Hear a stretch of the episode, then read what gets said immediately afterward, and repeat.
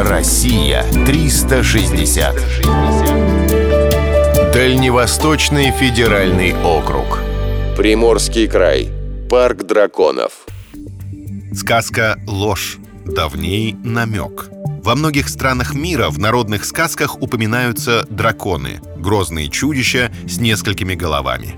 Их упоминают настолько часто, что возникает уверенность. Огнедышащие чудовища действительно существовали.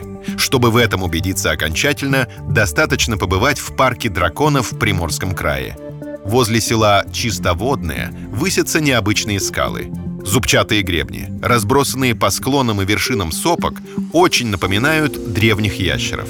Сходство настолько велико, что это место прозвали «городом мертвых драконов».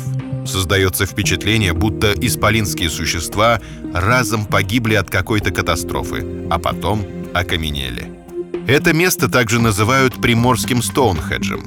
Сравнение не совсем корректное, поскольку британские мегалиты созданы руками человека, а на Дальнем Востоке это игра природы.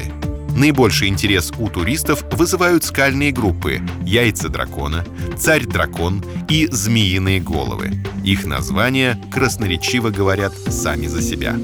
Некоторые драконьи головы увенчаны каменными коронами. Порой они чудом держатся на скальных выступах. В парке встречаются пятиметровые дракончики и монстры длиной в несколько сотен метров. Чтобы увидеть это чудо своими глазами, необходимо иметь не только желание, но и хорошую физическую подготовку.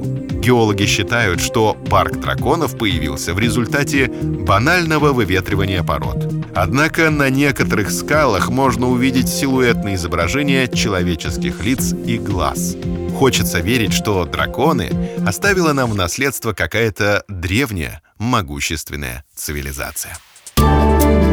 Россия 360.